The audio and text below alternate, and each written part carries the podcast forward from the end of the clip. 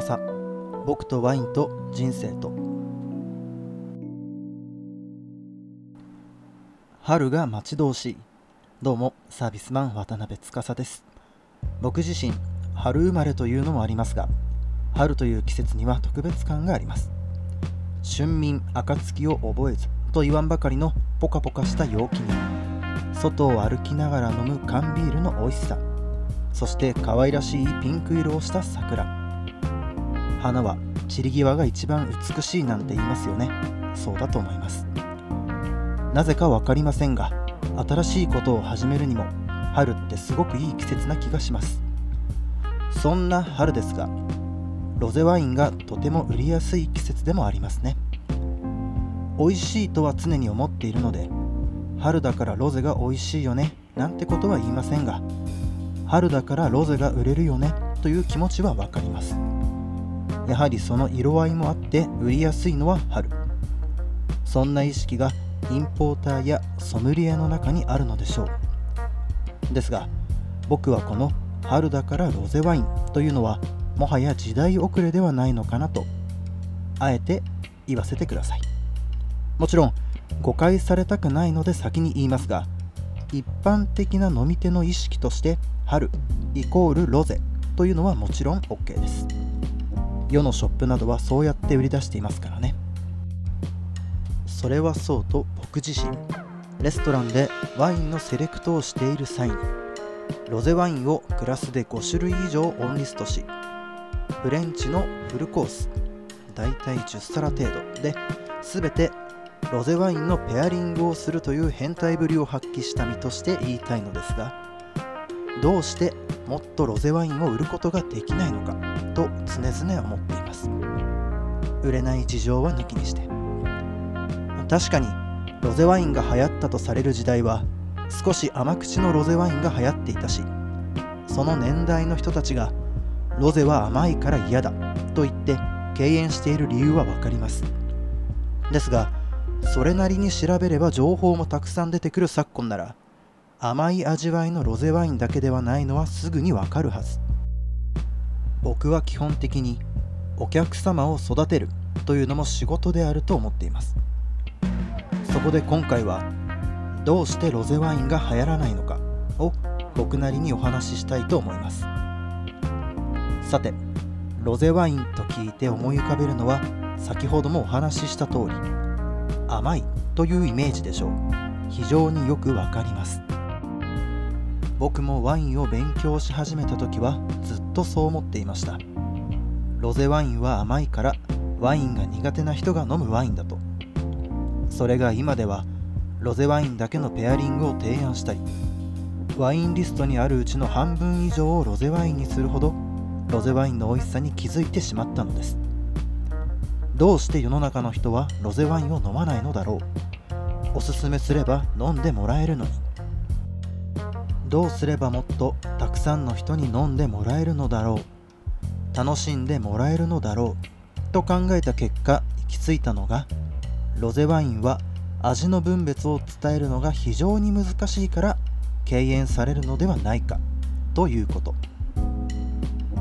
例えば白ワインならすっきりとした味わいの白ワインや樽の効いた味の濃い白ワインなど違いが明確に伝えられます。もちろん飲み心地も。これが赤ワインなら渋みの少ない軽い赤ワインやタンニンギシギシのフルボディな赤ワインとこちらも違いが明確に伝えられます。ですがロゼワインになるとどうでしょう。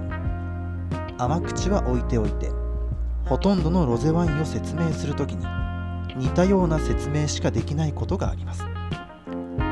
例えばすっきりしているとかさっぱりとしている。飲みやすい。軽くて爽やかみたいな。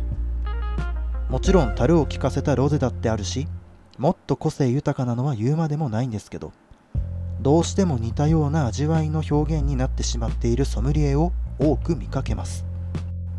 確かに試飲会に行ってもロゼワインを飲む機会は少ないかもしれないなと思う反面それではいけない。とも思うわけです。だってワインのプロであるソムリエがおすすめできなければお客様は飲もうと思わないわけですからね。ただでさえ今は外食もまともにできない世の中ですからお金を払って飲んで美味しくなかった好みではなかったと言いたくないですしね。僕だってそうです。外食に行って失敗はしたくありません。飲んだことないワインに同じ金額を払うならなんとなくでもイメージのつく赤ワインや白ワインにした方が賢明だと思います。でもそれではいけないと思いますしせっかくなら新しい発見や楽しさを見つけてもらおう。そんなお手伝いをするのも我々ソムリエの仕事だし。もっと言えばソムリエである前に一人のサービスマンです。お客様を喜ばせてなんぼの世界です。そのために日々勉強しワインを飲み料理を食べて想像力をかきたてて営業するのです。ではどうすればロゼワインの味の分別ができるようになるのかと聞かれたら答えは一つ。飲むしかない。これにつきます。地道ですがやはり量と種類を飲まなくては説明することはできません。本当ならもっと的確な答えを見つけようと思ったりしたのですがやはり飲むしかないという答えに行き着きます。ですがただ飲めば良いのではなくていろんな種類のグラスの形を試してみるとか温度も気にしてみるとか開けてからの日数と状態を感じるとかさまざまな方向から見てそして考えなければなりません。以前配信したボジョレーヌーボーの回でもお話ししました。物をお金に換えることができる人。それこそがプロフェッショナル。これを頭に入れて働いてほしいなと。一同業者として。一お客様として。そしてもっと業界が盛り上がってお客様を育てる人材が増えてくれたら嬉しいです。